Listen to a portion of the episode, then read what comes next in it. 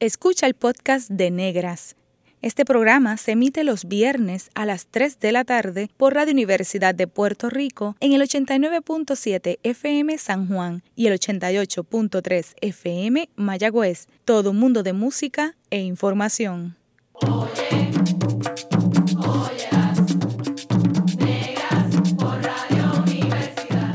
Cadena Radio Universidad de Puerto Rico presenta Negras, producido por Colectivo ILE, un espacio para visibilizar proyectos antirracistas y educar de forma crítica e informada sobre la negritud y la racialización.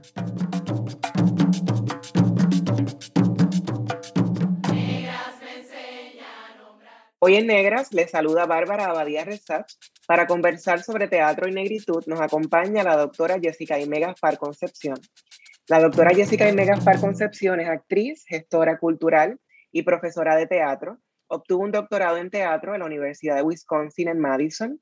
Actualmente se desempeña como catedrática del programa de humanidades de la Universidad de Puerto Rico en Calley, en el que desarrolló una secuencia menor en teatro es parte del grupo de trabajo de pedagogía antirracista de Colectivo ILE. Es la coautora de la guía Arrancando mitos de raíz, guía para la enseñanza antirracista de la herencia africana en Puerto Rico, publicada en 2013. Y recientemente, pues, publicó eh, como coautora también el libro Escenas, Radiografías Artísticas de Manifestaciones de Violencia y Paz, una ecoguía didáctica para educadores. Bienvenida, Negra Jessica. Gracias, gracias por la invitación. Es un placer tenerte de este lado, ¿verdad? Del otro lado, ¿verdad? Porque has estado como moderadora también. Eh, Jessica, háblanos de ti, de tu crianza, de tu educación. ¿Quién es Jessica Gaspar? ¿Quién es Jessica Gaspar? Pues mira, yo, yo tuve una crianza eh, y una infancia muy feliz, eh, rodeada de mucho amor. Estudié en la escuela elemental de, de, la Universidad de Puerto Rico y en, y en la UHS. Eh, tanto mi madre como mi tía fueron profesoras allí, así que fueron mis profesoras. Eh, alguna experiencia bastante fuerte. Eh, tal vez eso abonó, ¿verdad? A, francamente, John en, en, en, ese proceso de mi vida, en ese momento de mi vida, no haber recibido o no haber sentido eh, así directamente eh, algún tipo de discriminación racial. Eh, recuerdo que mis padres desde muy pequeña me, me inculcaron a sentirme orgullosa de mi negritud. Así que yo entiendo que, que, que fue una infancia y una crianza muy feliz, una, una niña muy, muy querida por mis padres y mi familia.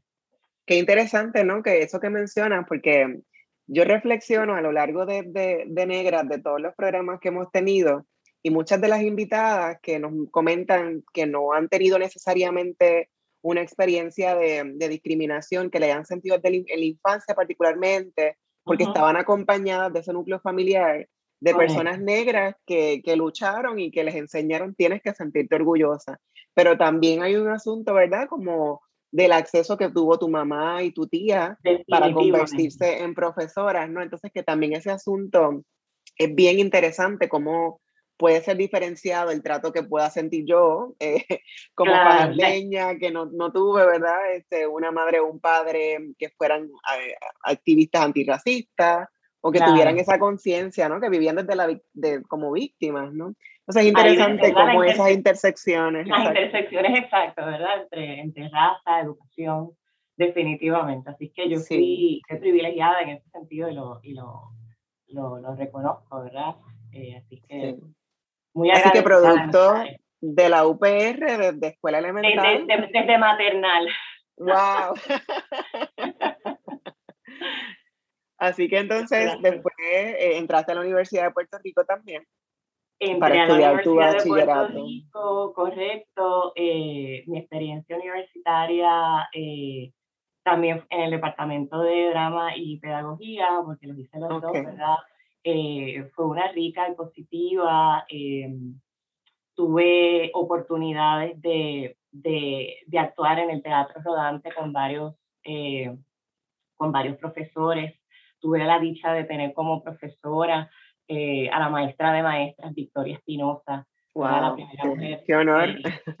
Sí, qué honor. Eh, primer, la primera mujer que obtuvo un doctorado en teatro es una mujer evidentemente negra, así que eh, Vicky fue para mí una gran maestra. Eh, también eh, tengo que reconocer otra maestra que tuvo un impacto bien grande en mi carrera, que fue la profesora Rosa Luisa Márquez. la profesora Rosa Luisa Márquez como directora me dio la oportunidad de, protagonizar roles y estar en roles independientemente de, de, mi negritud y del color de piel. Eh, me, me, me, dio muchas herramientas, ¿verdad?, sobre eh, la importancia de cómo las artes y particularmente el teatro es una herramienta de transformación eh, social, la importancia de trabajar en creación colectiva, la importancia de tender puentes amorosos con una comunidad artística aledaña. Eh, la importancia de irse afuera, pero regresar para trabajar por, por, por lo de uno.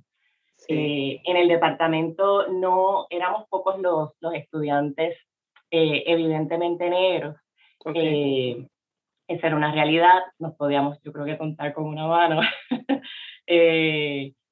pero, pero como te dije, tuve, tuve la dicha de, de, de de honraron que, que, era, que yo era una, una buena actriz y me dieron esa oportunidad. Eh, sé que no todo el mundo tuvo ¿verdad? Esa, esa oportunidad, conozco otros casos, pero en mi caso particular, eh, pues tuve la oportunidad de, eh, de protagonizar, de hacer una diversidad de, de proyectos. recuerdo también que estando en el, en el bachillerato, eh, pude trabajar en teatro profesional, con teatro de 60, tuve una experiencia bien interesante con ellos, una producción que se llamó Otra Nota, eh, con Cimarrón, eh, una compañía de teatro social y político, recuerdo que hice de, Adolfina, una producción que se llamó Zarzuela Indígena, así que estuve bien, ah, bien activa, bien activa durante, durante ese bachillerato y me prepararon muy bien. Estoy muy agradecida eh, de, todos mis profesores realmente porque me eh, siento que me prepararon bien y lo, estaré eternamente agradecida por eso. Qué bien, qué, qué importante eso que mencionas, ¿verdad? De que eh, creían en tu talento, ¿verdad? Porque lo estaban viendo y no nada tenía que ver con, con cómo lucías fenotípicamente para hacer una interpretación esa es una de las cosas que, que muchas veces la gente vincula, no, pero es que no puede hacer este personaje porque no se parece al estereotipo que alguien ha creado, ¿verdad? Que entonces, ¿cómo transgredir eso? Eh, qué bueno que has tenido esa oportunidad y que tuviste esas mentoras. Eh, mencionaste a Victoria Espinosa, ¿no? Y como tú también luego sigues hacer un doctorado en, en teatro, ¿no? Entonces, cuéntame de esa experiencia en, en Wisconsin. Pues Wisconsin eh, fue un, un, proceso bien interesante frío, todo el mundo me decía, ¿por qué te vas para Wisconsin? me fui para Wisconsin porque en, en, una de estas oportunidades que, que, que, tuve estando en el bachillerato, estuve en contacto con el grupo de teatro social y político Yuyashkani, gracias también a esos puentes que crea Rosa Luisa Márquez. Y me impactó muchísimo el trabajo que ellos hacían, particularmente el entrenamiento, el énfasis en el entrenamiento asiático que ellos tenían. Y en el programa que me fui eh, a estudiar en Madison, eh, había un profesor eh, que se llamaba Philip Sarelli que estaba entrenando actores en, ese, en esa área. así que me fui para allá también, aunque yo fui a hacer una maestría y un y un doctorado, tuve la dicha de que él estaba allí tanto en el programa de MFA Acting de los actores, pero también eh, era académico en el programa de, MA y de, y de doctorado. Eh, así que el, el, trabajo con él fue, fue bien importante. Eh, en Madison, es un, la universidad como tal es una universidad bien diversa. Eh, fui acogida, allí hay una, hay una comunidad eh, latina eh, regular, pero hay una gran comunidad africana. Y ellos me acogieron como suya. recuerdo que en los veranos siempre hacían festivales de verano promocionando la cultura africana y siempre había un espacio para Jessica. ¿Verdad? yo ofrecía, recuerdo que me, me llamaban eh, y hubo un, artículo en el periódico, me, me, llamaban la, la, chica del traje amarillo, porque estando en Madison yo también participé de una compañía de baile que se llamaba eh, Call for Peace Dance and Drum Company, eh, y, y, bailaba bomba conjunto con otros, otros colegas artistas de diferentes partes del mundo.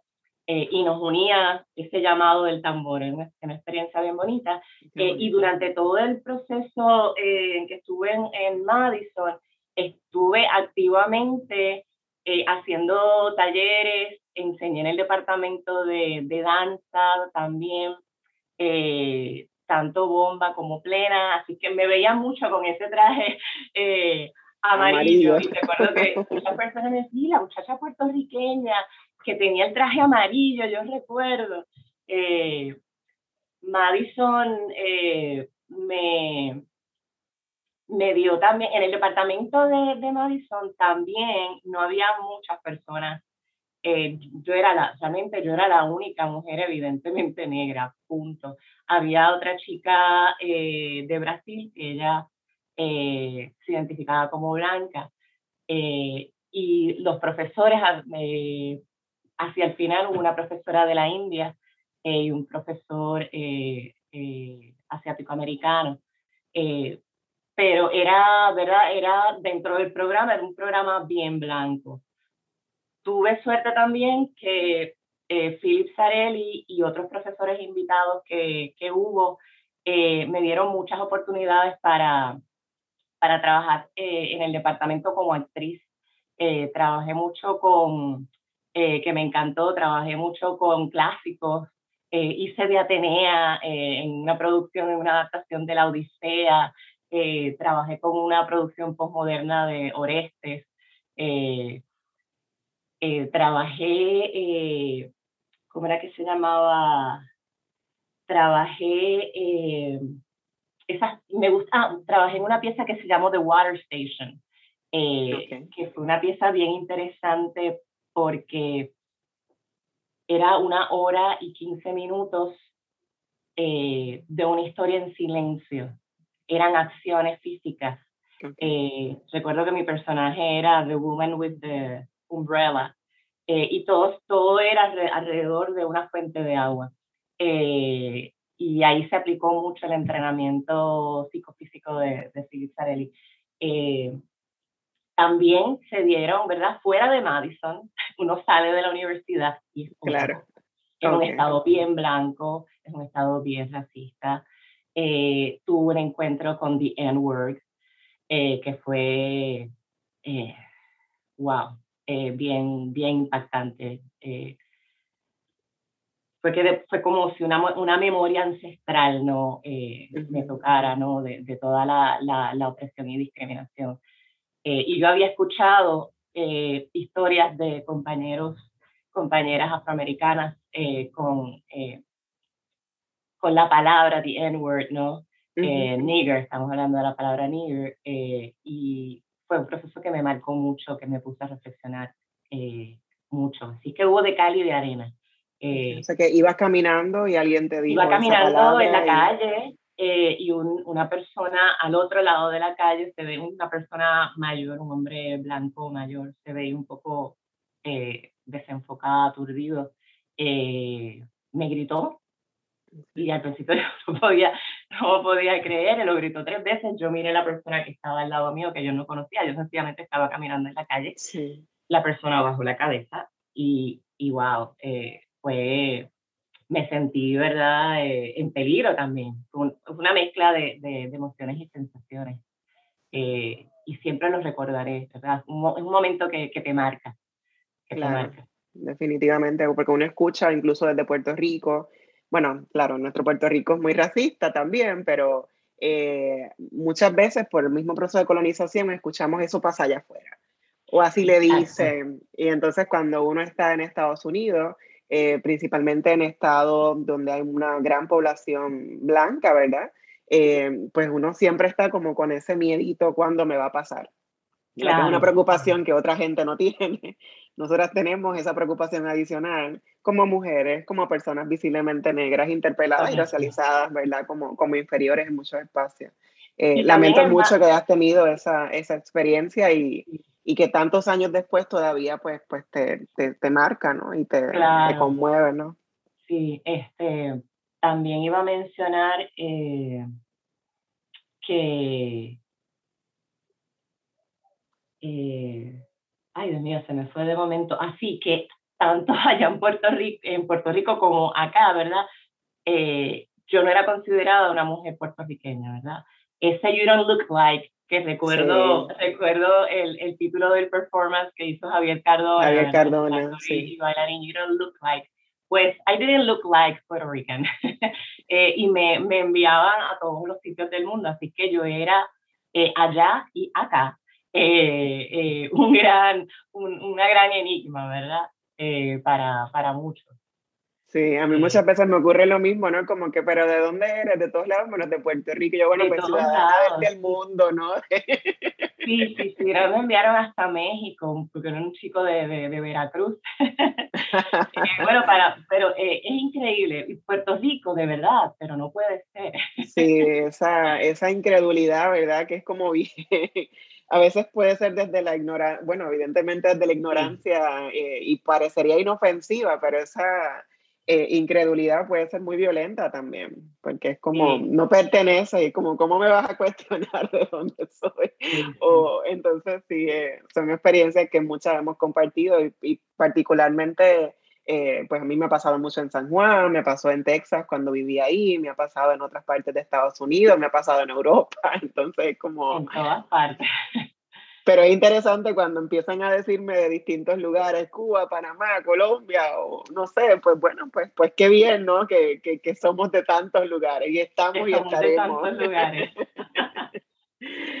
Jessica, eh, pensándonos en esas experiencias que, que, que, tuviste y que incluso tienes en Puerto Rico, ¿verdad? Como eh, que fenotípicamente, pues parecería que no fuera puertorriqueña por ese estereotipo que hay, ¿verdad? ¿Qué, qué se supone que es ser puertorriqueño? ¿Cómo debe lucir una persona puertorriqueña? ¿no? En un país mezclado que aprendemos el mantra, como dice Mariluz, eh, de, de, las tres razas y de pronto se cuestiona, ¿no? Este, cómo, cómo lucimos.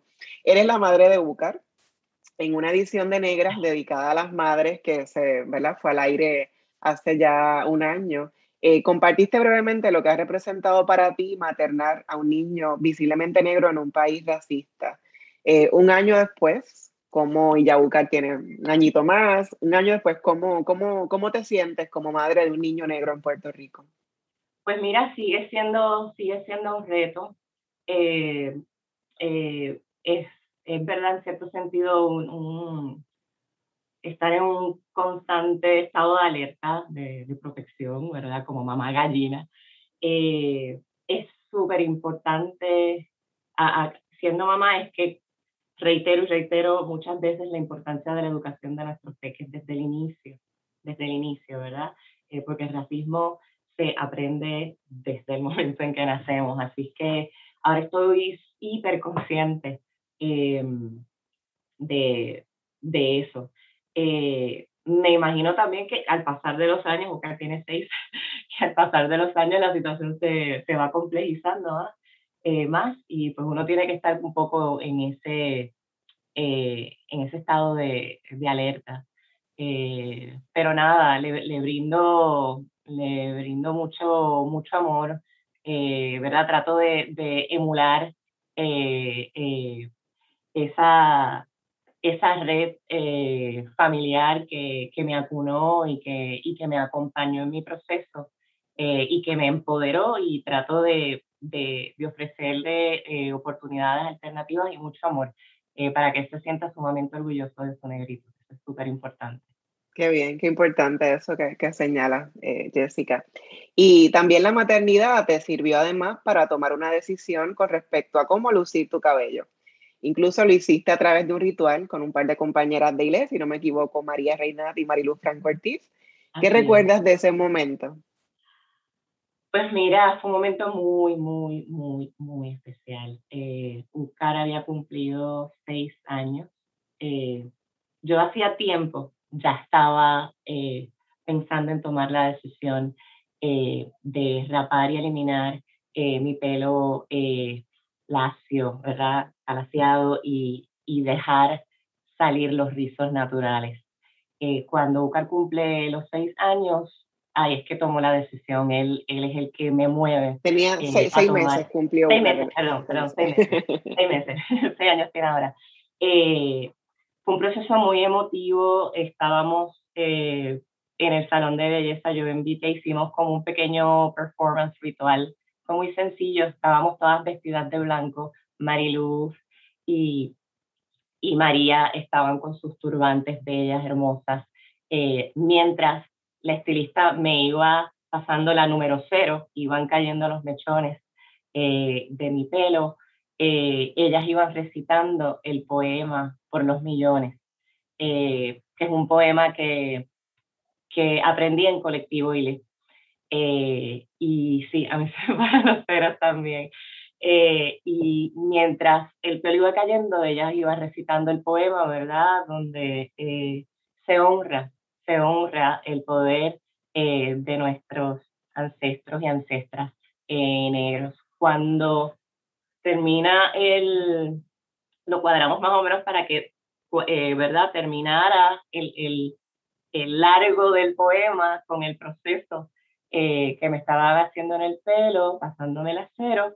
Cuando terminó, ellas terminan, yo me paro, me miro en el espejo y digo, por los millones y eso era todo. Pero fue, o sea, ahí yo agarré a Ucar, eh, estábamos mi esposo Ucar, eh, María y Mariluz eh, y la, la estilista. Eh, fue un proceso de mucha prosanación, muy, muy, muy poderoso.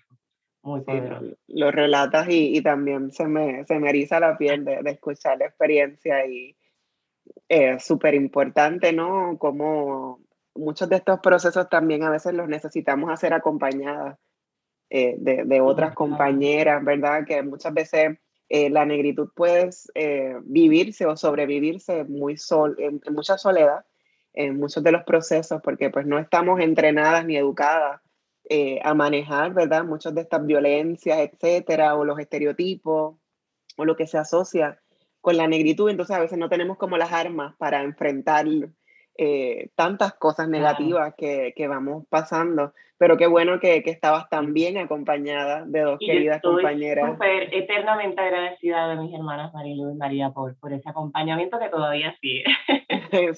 claro que sí.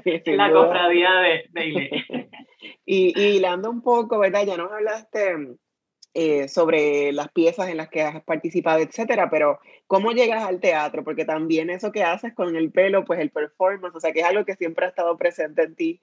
¿Cómo llegas al teatro? Mira, esa es una gran pregunta. Yo desde pequeña mis padres me expusieron a muchos estímulos eh, artísticos. Eh, recuerdo haber visto, por ejemplo, Alicia Alonso en el Centro de Bellas Artes y me quedé, ¿verdad?, ensimismada en ver esa mujer. Eh, en, en, la, en el, tanto también eh, tuve la experiencia en campamentos eh, culturales y teatrales, tener la experiencia de, de, estar dos o tres años con Victoria Espinosa, con, con otra fenomenal maestra, Luz Minerva Rodríguez, otra mujer evidentemente negra, una maestra increíble, Luis Oliva, y fueron campamentos durante el verano, yo pequeñita, eh, participé de Jíbaro de Puerto Rico también cuando tenía ocho años. En la escuela elemental y en la escuela y en la UH fomentaba mucho el teatro. Y hay una anécdota que me cuenta mi tía Mili, eh, que ella dice que cuando sucedió, ella dijo, esta nena es una artista y esto, este es su camino. Ella me cuenta, yo estaba eh, en tercer grado y estaba haciendo una producción del Nutcracker y yo era María. Eh, yo bailaba ballet porque estuve muchos años también en la, en la escuela de Alma Concepción, eh, así que me castearon como María. Eh, y cuando terminó la producción, yo estaba corriendo, me la encontré a ella en el pasillo y le dije, Titi, mire, yo puedo hacer esto toda mi vida. Ella me sonrió y me dijo, claro que sí, mi amor.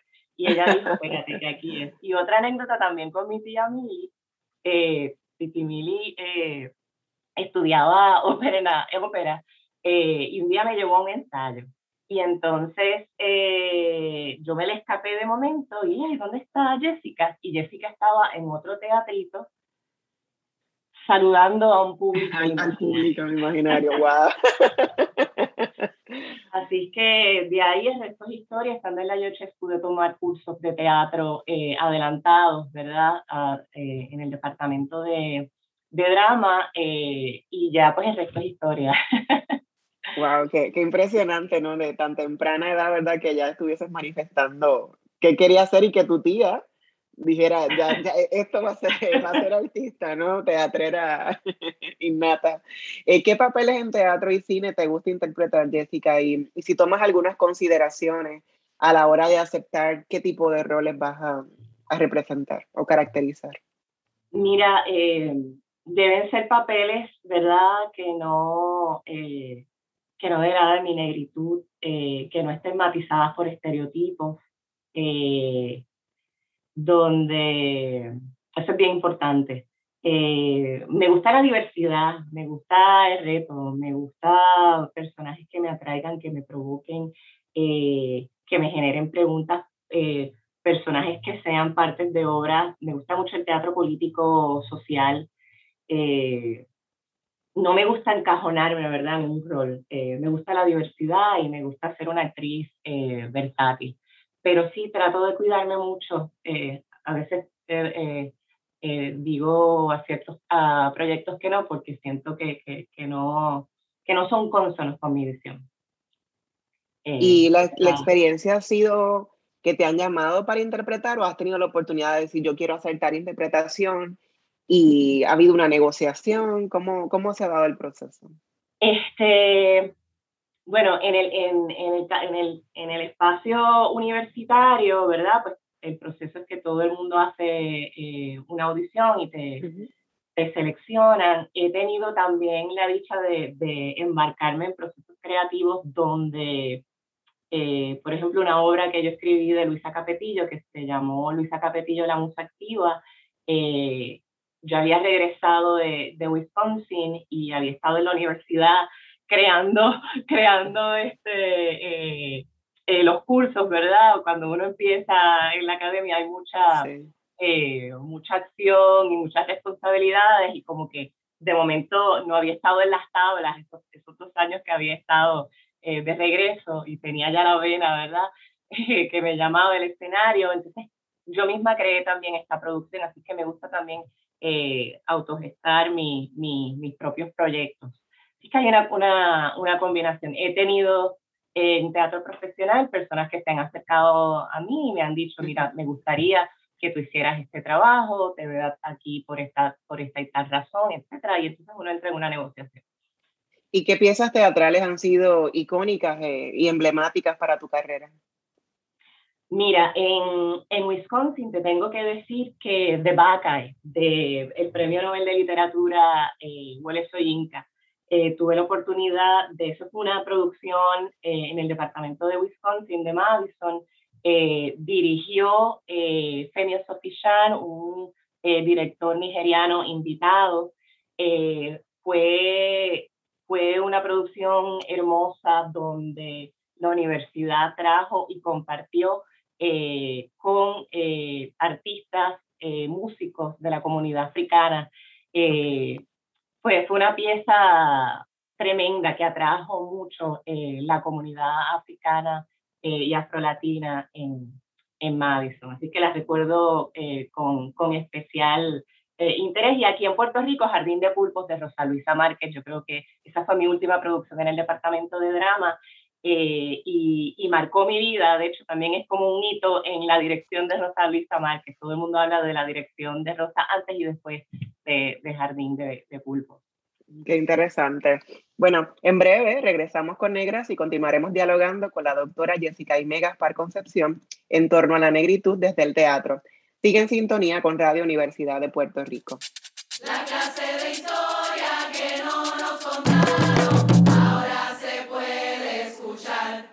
Está escuchando el podcast de Negras. Este programa se emite los viernes a las 3 de la tarde por Radio Universidad de Puerto Rico en el 89.7 FM San Juan y el 88.3 FM Mayagüez.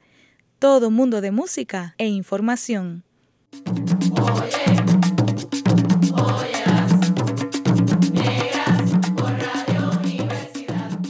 Usted está escuchando Negras, inspiradas en las grandezas de nuestras ancestras. Le saluda Bárbara Badía Resach.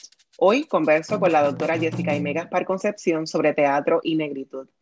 Jessica, en el segmento anterior, pues nos hablaba sobre piezas emblemáticas en las que has participado, eh, cómo has interpretado infinidad eh, de personajes diversos.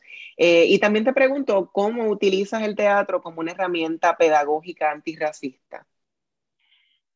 Sí, mira, eh, desde más o menos desde el año 2010, 2011, eh, entré un curso en, en, el Departamento de Humanidades en UPR Calle que se llama Actividades Dramáticas para la Transformación Social en Comunidad, eh, donde los estudiantes abordan el tema de, de racismo sistémico, cultural, interpersonal, eh, estudiamos eh, eh, espacios y organizaciones antirracistas, también abordamos manifestaciones artísticas que ya han utilizado el teatro y el performance como herramienta educativa.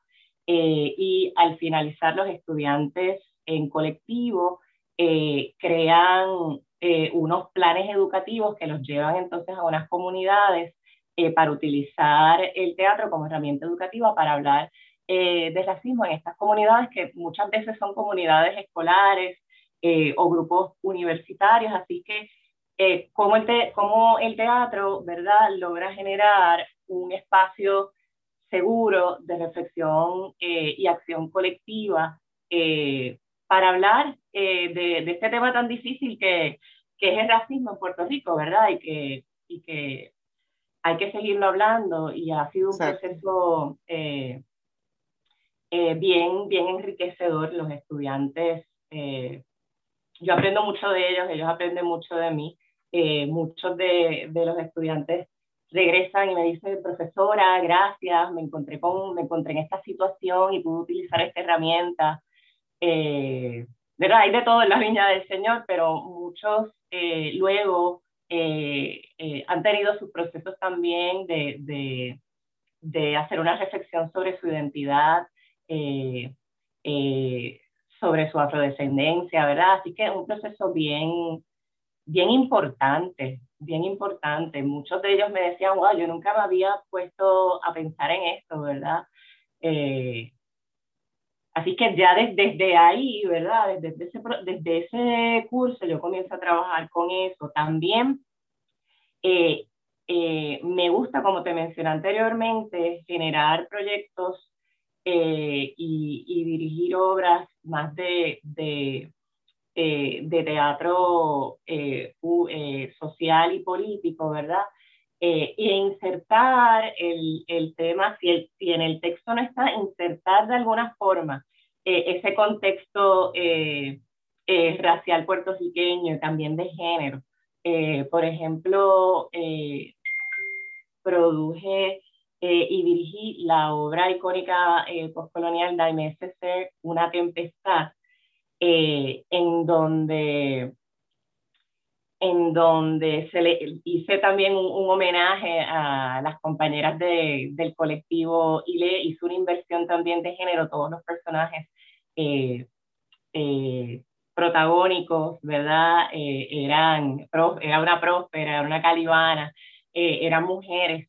Y, y, recuerdo que la actriz que hizo de calibana era una, una actriz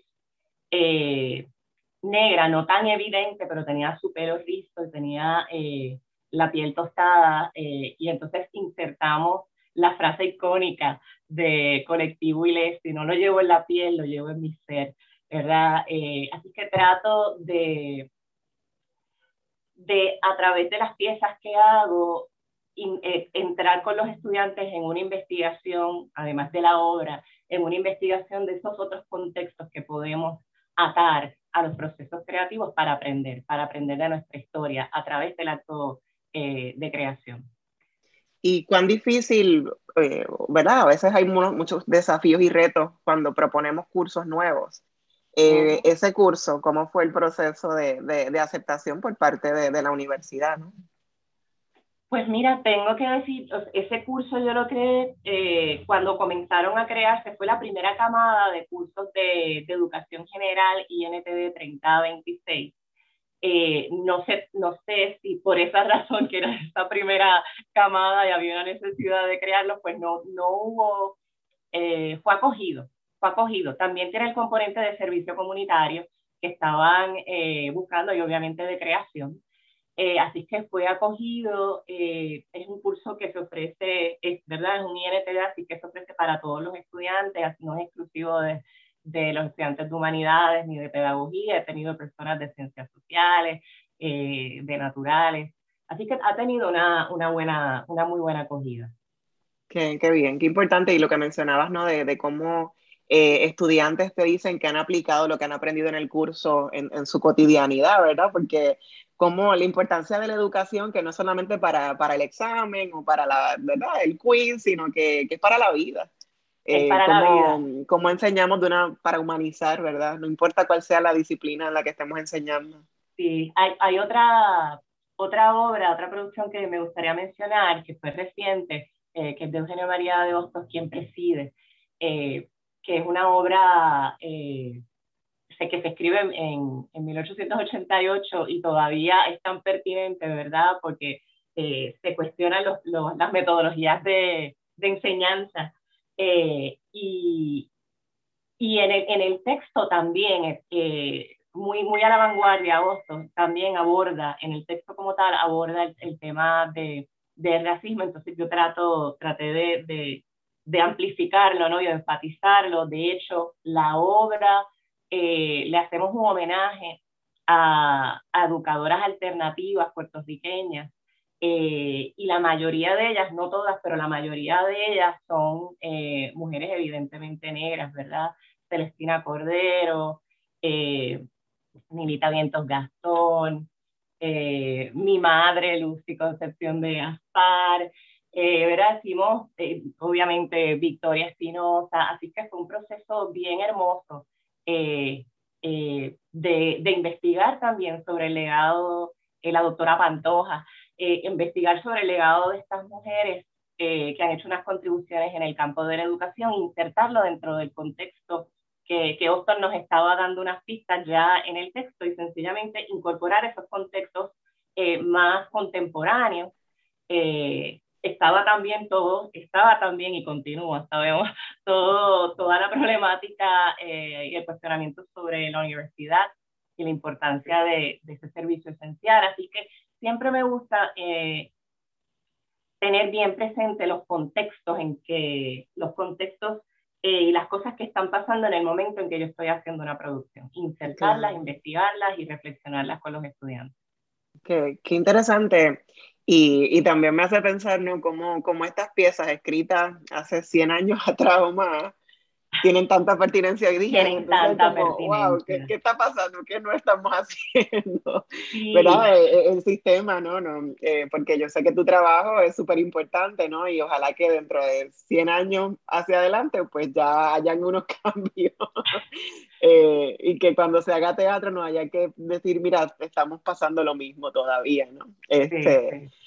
Y, aprovecho para preguntarte, ¿verdad? Que otra de las obras que has producido en la Universidad de Puerto Rico en Calle, donde te desempeñas como profesora, eh, quíntuples, influencias de las ideas modernas, etcétera, ¿qué representa para ti preparar estudiantes y exponer el tema del racismo antinegro en la universidad pública del país? ¿Y cuál ha sido el impacto, verdad? Mencionabas un poco ese impacto de, de, que pues le sirve para, para la vida, para replantearse sus identidades étnico-raciales eh, y para la gente que acude mm, a, ver las obras y tus compañeros de trabajo, eh, ¿cómo, ¿cómo, sientes que ha sido la influencia a través de lo que has producido en la Universidad de Puerto Rico en Cayenne? Mira, eh, yo creo que, ha sido una influencia bien positiva. Nosotros hemos, en todas, las, en todas las funciones, luego de cada función tenemos un conversatorio. Eso es casi como un ritual. Tenemos un conversatorio para conversar con, con la audiencia eh, de la comunidad universitaria. También tratamos de traer eh, hay muchas de las obras, tengo una muy buena conexión con las escuelas aledañas en Calle y hay unas maestras espectaculares, súper solidarias, así que usualmente al inicio del semestre yo les, digo, mira, voy a hacer esta producción, y ella me dice, cuenta con esto, yo voy a, tengo, voy a estar eh, abordando estos temas y los voy a atar. Así que ese conversatorio siempre, siempre se da en todas las obras a nivel oral también hay una hoja de, evaluación y, y, ahí uno ve eh, realmente el, agradecimiento, eh, porque entonces el público puede hacernos todas las preguntas que, quieran sobre, sobre las temáticas envueltas, si ellos recibieron tal o cual cosa, eh, cómo, cómo ellos sienten que ver la obra de alguna forma les impacta, eh, cómo ellos se pueden apropiar de, de, algún elemento aprendido en la obra, en su vida cotidiana, eh, como ciudadanos, ciudadana, como estudiantes. Eh, así que ha sido un proceso bien chévere. siempre han habido también unos, unos profesores súper solidarios. Trato también de seleccionar las obras y, y, hacer unas conexiones curriculares con diferentes cursos, que esto también, ¿verdad? es un gancho para, para para atraer.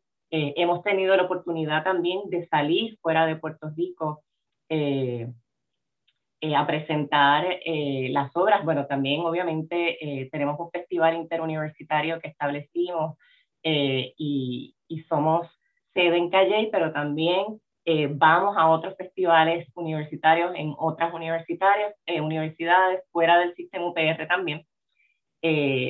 Así que es una experiencia bien, bien empoderadora para los estudiantes. Eh, te da mucha disciplina, eh, porque son muchas, muchas, muchas las horas. Yo creo que eh, a veces las instituciones no, no, no valoran ese tiempo, ¿verdad? que los estudiantes le meten a esto por pasión, por amor al arte, ¿verdad? Eh, así que yo siempre he sido muy agradecida. Los, los estudiantes que tengo eh, son de diversas disciplinas. Eh, de hecho, este, el año pasado se me graduó uno de los estudiantes mejores que yo he tenido en, toda, en todos los 16 años que yo en el sistema y, y, y es hermoso verlo. Es un estudiante de, Rodney Colón es un, un, estudiante de ciencias, terminó un postback ahora eh, va a hacer un, un doctorado eh, y me dice, profesora, en ciencias, me dice, profesora, cuando yo termine el doctorado, yo voy a hacer el MP en actuación. He tenido estudiantes que han hecho el cambio. He tenido estudiantes que han estado en ciencia o han estado en ciencias sociales y hacen el cambio o en el proceso combinan cuando están pensando en sus metas para escuela graduada, pues de psicología, pues me voy a ir por por dramaterapia, por arteterapia, o sea, que comienzan a hacer unas conexiones porque se enamoran del proceso creativo y no lo quieren dejar y lo quieren asumir entonces como, eh, como una forma de, de, fusionar y estudiar algo que, que conecte con, con, con el elemento teatral.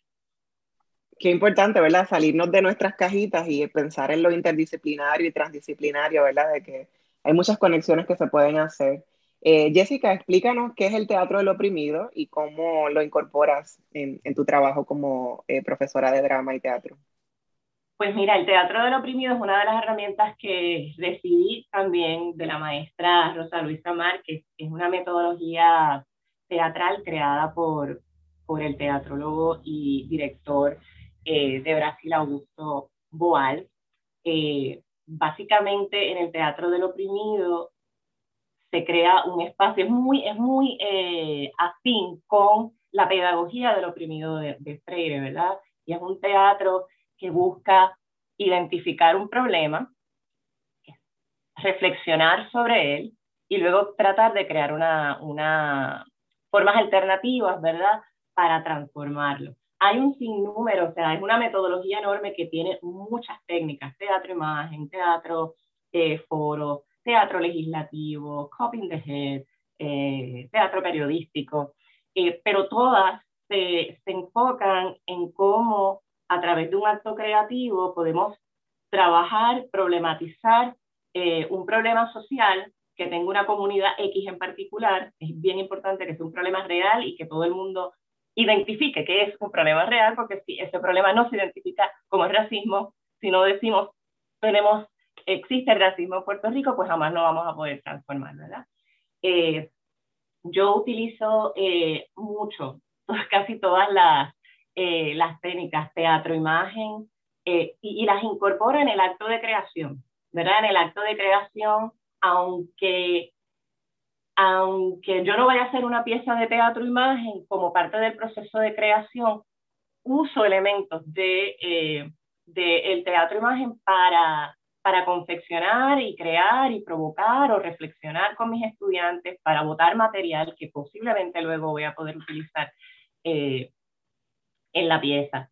Eh, de hecho, con el colectivo ILES se trabajó un teatro foro eh, sobre eh, eh, el racismo en Puerto Rico, particularmente el racismo interpersonal en una escuela, y se utilizó como herramienta de capacitación para los maestros. Ahí hicimos un pequeño, una pequeña adaptación, porque en el, en el teatro foro, el personaje de, de el oprimido, el, el, el espectador pasa al espacio teatral eh, a transformar y a tomar el, el, el rol del el personaje del oprimido. Eh, en el caso de la capacitación, como era una capacitación para maestros, eh, quisimos entonces que los maestros asumieran, asumieran el rol de un maestro pasivo que estaba en el modelo, en la presentación de la escena, para que lo transformaran utilizando un material alternativo sobre eh, mitos raciales que les habíamos ya eh, abordado en, una, en unos talleres que lo utilizaran para transformar ese maestro que había sido pasivo ante un incidente de racismo interpersonal en el recreo o en el salón de clases y que transformaran ese, a ese maestro en un maestro o maestra eh, alternativo, activo.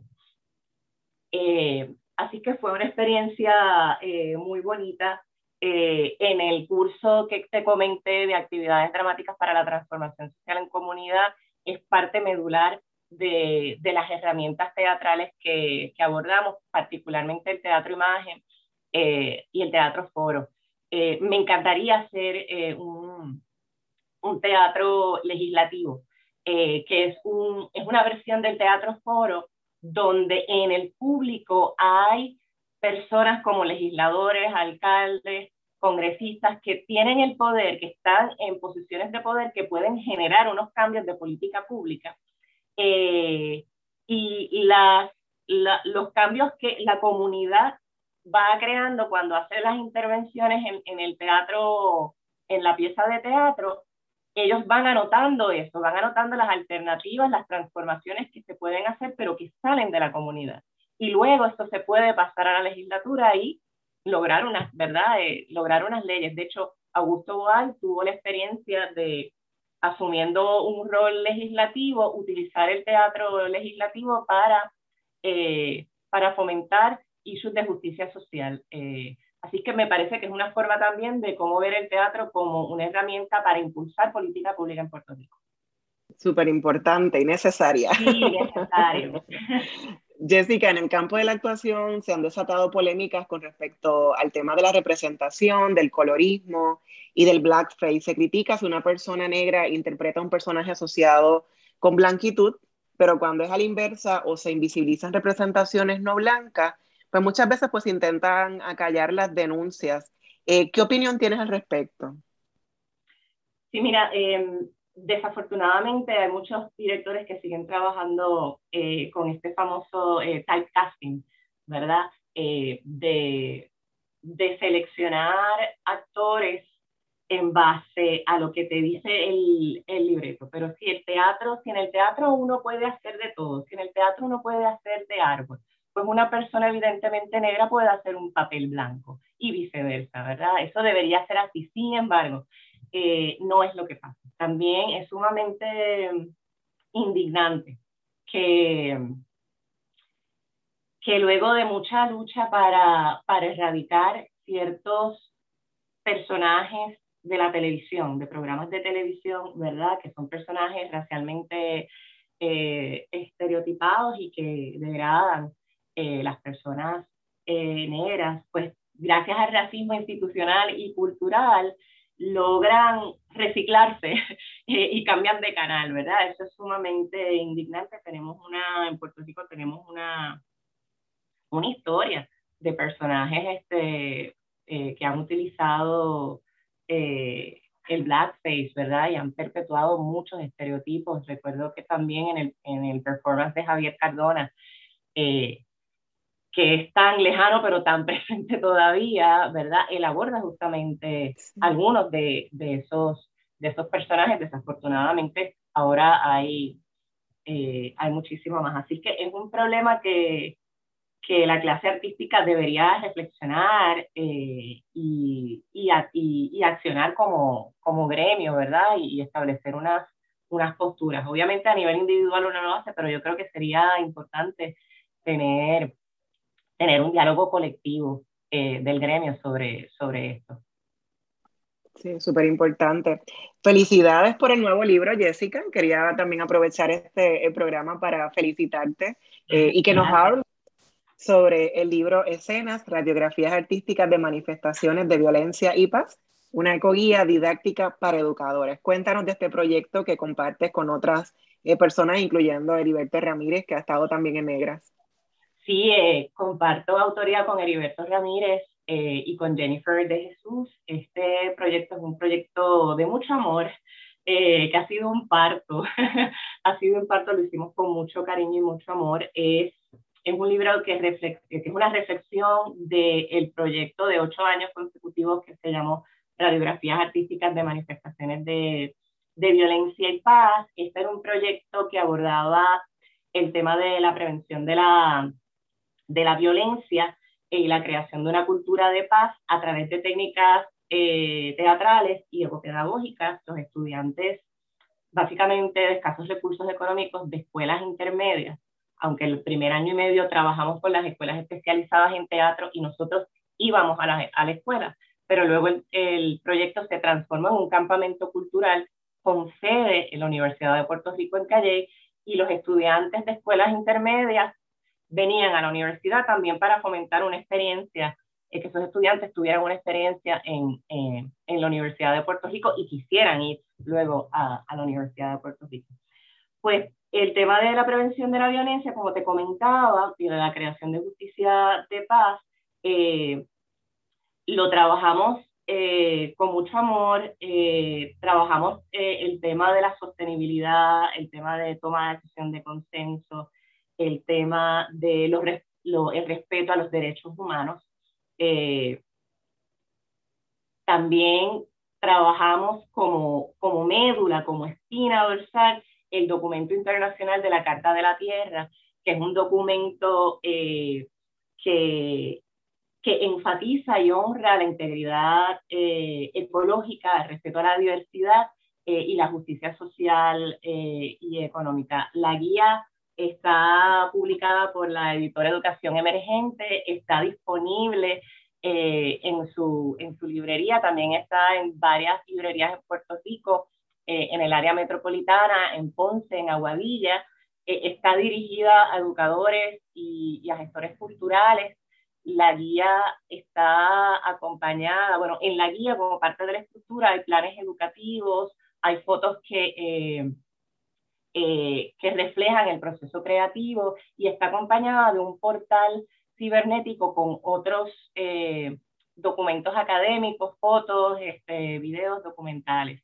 Así que eh, a finales de agosto estén pendientes, a finales de agosto y a principios de septiembre, porque vamos a comenzar eh, a tener varias presentaciones ya de forma formal, tanto en espacios académicos como en espacios eh, comunitarios, para, para dar a conocer más sobre, sobre este proyecto. Realmente fue un proyecto eh, eh, innovador que, y, es sumamente interesante lo que estábamos hablando del impacto que tienen los estudiantes. Muchos de esos estudiantes ya entraron a la universidad, ya se graduaron, están gestando proyectos, tienen huertos caseros, uno de ellos tiene una compañía de teatro, o sea, se apropiaron de, ese conocimiento y lo están, lo están sembrando para la vida.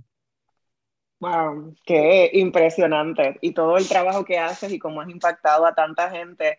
No quiero terminar este programa, Jessica, sin preguntarte con qué sueñas.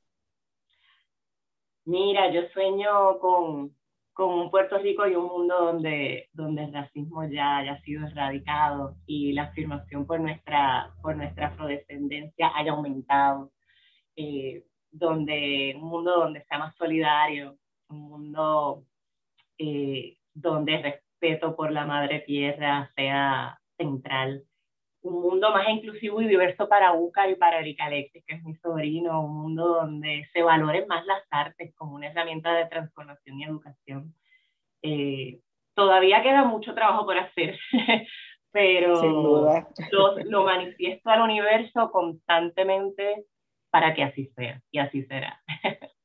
Gracias por soñar, Jessica, y por accionar también a través de, de tus proyectos como directora de teatro, como, como artista lo que haces en Colectivo ILE y, y con toda la gente que, que impactas de alguna manera, ¿verdad? Esa chica del traje amarillo y me ha impactado a mucha gente. Como siempre, agradecemos al personal técnico de Radio Universidad por su apoyo en esta edición de Negras, particularmente a Itza Santo y Luis Lugo López. No olviden sintonizar Negras el próximo viernes a las 3 de la tarde. Feliz viernes a todos. Cadena Radio Universidad de Puerto Rico y Colectivo ILE presentaron Negras, asumiendo nuestro justo rol como forjadoras de cambio. Acaba de escuchar el podcast de Negras. Le invitamos a que nos sintonice los viernes a las 3 de la tarde por Radio Universidad de Puerto Rico en el 89.7 FM San Juan y el 88.3 FM Mayagüez. Todo un mundo de música e información.